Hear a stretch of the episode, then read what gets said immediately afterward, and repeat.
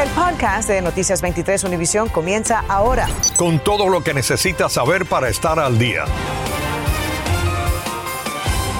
Buenas tardes, les saludamos a Ambrosio Hernández. Y Sandra Peebles. Porque sigue lloviendo y tras dos días de aguaceros en varios sectores del sur de la Florida se ha sentido el impacto. Vecinos y personas que viven en áreas eh, propensas a las inundaciones en la ciudad de Miami aseguran que las lluvias están creando caos en sus vecindarios. Rainy Anciani nos cuenta más. Sandra Ambrosio, les cuento que sí, muchos de estos residentes dicen que están cansados de que cada vez que viene un aguacero ellos sufren pérdidas económicas o peor aún, ni siquiera pueden salir de sus casas para ir a trabajar. Y para muestra un botón, yo quiero que vean detrás de mí cómo ya inclusive las grúas, estos trabajadores, cuando saben que son días lluviosos, se vienen a esta zona del downtown para estar preparados para sacar los autos que potencialmente se puedan quedar inundados o atrapados entre las aguas. Lluvia y viene el caos. Y yo ayer tuve que dejarlo en un estacionamiento, a unos bloques de acá, pagué 50 dólares, tuve que dejar el carro allá, no tenía cómo meterlo por esta calle. Eso dicen estos residentes de Edgewater, una de las zonas que más ve acumulaciones de agua por las lluvias. Denuncian que desde el 2013 las calles alrededor de su edificio entre la avenida 4 y la calle 24 del noreste se inundan a niveles extremos. La semana pasada llovió fuertísimo y no pude salir a trabajar. Entonces todo el mundo, aquí yo veía a la gente con los carros atravesados sacando las cosas del carro, o sea, fue muy fuerte. Los últimos dos años la situación realmente ha empeorado. Este otro vecino dice que perdió uno de sus autos hace dos años y que su sobrino perdió también el suyo el año pasado porque el agua le entró y le causó daños severos. Algo tiene que hacerse aquí. Yo tengo cuatro apartamentos y pago 20 mil dólares en impuestos. ¿A dónde va todo ese dinero? Estamos en Biscayne Boulevard y la calle 13. Personas que transitan y hacen vida por esta área nos cuentan que pasar por aquí cuando llueve por varias horas se ha convertido en toda una odisea. Así estaba esta área la noche de este jueves completamente inundada, al igual que sectores de Downtown y Wynwood. Habían autos averiados en medio de las aguas y conductores frustrados sin saber qué hacer. Ya venimos acostumbrados a este tipo de inundaciones, no solo a este lado, sino Brickell también se inunda bastante. Noticias 23 pidió una entrevista con la ciudad de Miami para conocer qué se está haciendo y por qué se sigue repitiendo las inundaciones, pero no fue concedida. Bueno, no nos dieron esa entrevista, pero sí nos enviaron un correo electrónico que dice, según ellos, que las 12 estaciones de plantas que ellos tienen en la ciudad están trabajando y que tienen además personal para responder en caso de que sea necesario. En cuanto a esta área donde me encuentro en Biscayne Bay, ellos dicen que esto es responsabilidad del Departamento de Transporte de Florida. En vivo desde el Downtown, Rainé Anciani, Noticias 23, Univisión. Gracias a Rainé. Un líder juvenil de una iglesia cristiana en Homestead enfrenta un cargo por abuso sexual a un menor de edad por agredir sexualmente al joven de 17 años. Tatiana Irizar desde la iglesia nos cuenta lo más reciente sobre este caso. Rick Torsize, de 67 años, era un líder juvenil de la iglesia cristiana New Beginnings en Homestead. Fue arrestado este martes por una acusación de agresión sexual contra un menor de 17 años. Aunque salió de la cárcel con una fianza de 10 mil dólares, enfrenta un cargo por abuso sexual infantil. Esta persona es una persona que un voluntario de la iglesia, pero trabaja con la juventud, con los niños menores de edad. Es una persona que la comunidad confía, es una persona que los padres confían que guíen a sus hijos y, y desafortunadamente estaba cometiendo estos actos. El acusado tiene una granja donde la víctima trabajaba y según el reporte policial, manoseó al adolescente en múltiples ocasiones por cuatro meses hasta que el 16 de octubre consumó el acto sexual. No existe un perfil específico. Eh, hay perpetradores, tanto mujeres como hombres, que abusan de, de menores. Si hay algún tipo de sospecha, inmediatamente, inmediatamente comunicárselo a las autoridades. Muchos niños y adolescentes guardan silencio sobre sus abusos, probablemente por miedo, pero a continuación les damos algunos comportamientos claves de los que usted debe estar alerta y sospechar de que su hijo o hija podría estar siendo víctima de algún depredador sexual. Hay conductas de retraimiento. Si el niño o el joven estaba habituado a recibir abrazos de parte de los padres, de los amigos, evita ese contacto físico.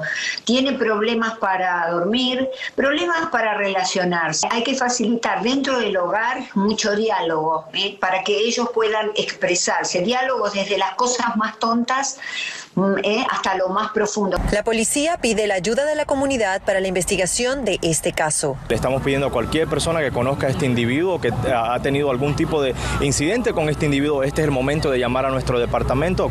Tatiana Grisar, Noticias 23, Univisión. Gracias, Tatiana. Cambiamos de tema porque con esta vamos a sonreír y es que Patria y Vida se ha convertido en el himno de la libertad por Cuba y de las protestas en contra del régimen castrista. Anoche la canción y su historia en los Latin Grammy en Las Vegas. Y hoy es tema de conversación y de celebración en el exilio cubano y también dentro de Cuba para todos los que luchan por una Cuba libre. María Fernanda López nos trae las reacciones. Derrape e inspiración para un pueblo que lo adoptó como un himno de protesta a ganador de dos Grammy Latino por Mejor Canción del Año y Mejor Canción Urbana.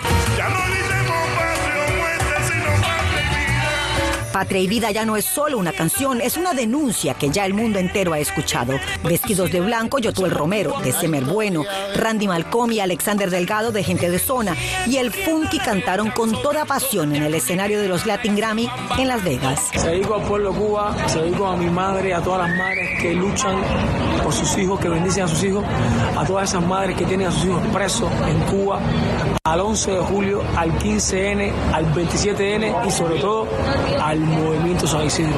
El único ausente, Michael Osorbo, quien está preso desde mayo por expresar su deseo de libertad como miembro del movimiento San Isidro. Desde allí reaccionó en una conversación telefónica con la activista Carolina Barrero. Este premio es el fruto y el sacrificio de muchos artistas, es el fruto y el sacrificio del pueblo, porque esa canción, eh, en esa canción tratamos de expresar el sufrimiento del pueblo durante 63 años. Y sin poder ver a su padre por los últimos seis meses, la pequeña hija de Michael aprovechó las redes sociales para enviarle una felicitación a su padre. Qué bien que haya ganado los Grammy. Para yo y mi mamá y mi papá están juntos por siempre. La televisión cubana, por su parte, no tardó en atacar a la academia. El escenario y la ceremonia son una vitrina política para defender los intereses de quienes, es conocido, y son patrocinadores lícitos de esta versión latina de los premios de la música en Estados Unidos. Pero en el exilio todos están claros. Ningún pago por el, por el gobierno, eso es cuento. Nosotros como venezolanos nos sentimos súper orgullosos de eso porque creo que estamos en la misma situación. Ganaron los que tenían que ganar. Patria y vida, y si ganamos los dos Grammy este año, en el 2022, Cuba es libre que no sé. Informó María Fernanda López, Noticias 23, Univisión. Gracias, María Fernanda. El régimen castrista llevó al joven activista Reniel Rodríguez de solo 16 años a la Escuela de Formación Integral en Matanzas, que es un centro para menores eh, con problemas de conducta según el régimen. Esto después de liberarlo tras detenerlo el pasado lunes y haberle también cortado el pelo, cuando el joven salió a las calles de Cárdenas vestido de blanco. El adolescente había animado a los cubanos en Twitter a la marcha cívica del 15N. La Cancillería de Nicaragua anunció que hoy el régimen de Daniel Ortega envió una carta a la OEA para anunciar que iniciaba el proceso de desvinculación con ese organismo. El canciller Denis Moncada dijo que la carta especifica que la decisión se debe a la constante actitud de injerencista de la OEA. Después de dos años de la presentación de este tipo de carta, la OEA cesaría la participación del Estado denunciante que quedaría desligado de esa entidad. Infórmate de los principales hechos del día. En el podcast de Noticias 23, Univisión. La Comisión de Miami anoche aprobó una medida para cancelar el contrato del programa de scooters o patinetas en la ciudad. Noticias 23 les presentó un reportaje especial detallando el peligro que presentan y ya para esta hora las compañías deben haber recogido las patinetas. Natalia Rodríguez nos informa. No las busque porque ya no las encontrará. Este viernes las diferentes compañías de patinetas eléctricas recogieron las últimas scooters que quedaban en Brickell, Coconut Grove, el Downtown y el Midtown de Miami, después de que la comisión de la ciudad votara el jueves por eliminarlas por completo. Motion passes 4-1. El comisionado Manolo Reyes es uno de los que estuvo en contra del programa piloto de scooters desde su inicio. Yo siempre dije que esto es un accidente fatal esperando a pasar. La idea cuando se implementó en el 2018 era ofrecer un modo de transporte alterno para moverse fácilmente dentro de la ciudad y miles le han sacado provecho. Sin embargo, críticos de las patinetas eléctricas dicen que son un problema más que otra cosa. Se quejan que muchas quedan botadas obstruyendo el paso. Las personas montan en las aceras a alta velocidad y hay menores de edad usándolas constantemente. Dicen que las compañías no han sabido controlarlas. Trataron y vinieron con la, la propuesta de que iban a tomar medidas para hacerlas más seguras y para que no estar en medio de la acera, eh, para que se hicieran corrales, para ponerlo, pero no seguían eso y para evitar que las personas menores la utilizaran, pero no pudieron hacerlo. El único favor de mantener el programa fue el comisionado Ken Russell, quien aseguró que compartía sus preocupaciones en cuanto a la seguridad. No obstante, dijo que las favorecía. Pues miles las usan a diario. La ciudad ha obtenido 2.4 millones de dólares y gracias al programa se han hecho nuevos carriles para bicicletas. Una de las compañías de scooter, Spin, nos respondió mediante un comunicado que si bien están decepcionados por la decisión y el impacto que este tiene en su personal y la comunidad, entienden las preocupaciones, se comprometen a trabajar con la ciudad para implementar un programa mejor y más seguro en el futuro. Natalia Rodríguez, Noticias 23 Univisión. Gracias, Natalia. A pesar de que las condiciones del tiempo han mejorado, dentro de un vehículo apagado la situación es otra. En minutos puede superar los 100 grados y dejar a un niño dentro es gravísimo. Pero ya existe un vehículo que le avisa, cuidado, bebé a bordo. Iván Taylor nos presenta esta tecnología y nos dice que además hay otras opciones. ¿Qué tal, Iván? Cuéntanos. ¿Qué tal? Buenas tardes, Ambrosio y Sandra. Bueno, una cosa es que le indiquen, revise el asiento trasero. Otra es que un dispositivo le avise que alguien está en el vehículo. Y eso es precisamente lo innovador de este sistema. Usted se preguntará, ¿por qué solo un vehículo? Y si no lo tengo, ¿qué hago? Bueno, aquí respondemos a esas preguntas. Hemos visto las escenas una y otra vez. Niños atrapados en vehículos bajo altísimas temperaturas y desenlaces fatales. Y eso con las temperaturas ya se están bajando. Stephanie Piñón vivió en carne propia la tragedia. Su bebé fue estadística. Mi niña tenía dos años y un mes. Hoy es parte de la organización Kids and Cars, Niños y Autos. La meta es frenar esos episodios. Y es que de acuerdo con el Consejo de Seguridad Nacional, un promedio de 38 niños menores de 15 años mueren por un golpe de calor cada año. Lo que queremos nosotros de Kids and Cars Safety, que hay una tecnología obligatoria que detecta a un niño según la revista Consumer Reports, hasta ahora esa tecnología solo la tiene este SUV, el Genesis GB70 modelo 2022 de la Hyundai. Tiene sensores que no están a la vista, considerados sumamente sensibles y que detectan la presencia de un niño o una mascota por su respiración. Hicimos la prueba con nuestra productora Amanda Mariscal y su niño, el pequeño Elías de solo dos años. Después de colocarlo en el asiento trasero, ella abordó el SUV. Lo arrancó, hizo un breve recorrido, lo apagó, salió, Elías se quedó. Una vez que Amanda se baja del vehículo, nosotros comenzamos un conteo aquí con el teléfono para detectar el tiempo que demora la alarma en activarse con el niño dentro del vehículo. Que solo 10 a 15 minutos se necesita para que los niños se mueren. 17 segundos es el promedio del tiempo que demora entonces de que la alarma le indique a esta mamá de que su bebé está dentro. El factor imprescindible para que la alarma funcione, cerrar con la llave las puertas. ¿Hay alguna otra manera que un padre de familia se entere de que el niño quedó en el vehículo? En cuanto se activa el sistema con el niño en la parte de atrás, le mandas también una alerta en segundos a su teléfono. Entonces, ¿cuánto cuesta el SUV? Comienza en los 41 mil dólares. Hay otros vehículos en el mercado que proveen una tecnología parecida, dice Thomas. Es así. Al apagar el vehículo, un mensaje se activa en el tablero indicándole revisar el asiento trasero. Son varios los modelos que lo ofrecen. Aquí la lista que nos proporcionó Consumer Reports. Con lo que no cuentan es algo como esto. Existe un proyecto de ley en el Congreso que propone sea obligatorio un sistema de seguridad para niños en los nuevos vehículos, pero según Consumer Reports, la versión que pasó en el Senado no incluye la tecnología de detección, lo cual es lo que persigue Kids and Cars. Piñón considera que su niña se hubiera salvado. Dice que su esposo colocó a la pequeña en el segundo asiento trasero sin avisarle a ella. Dos horas después, Abrí y estaba con convulsiones, mi niña.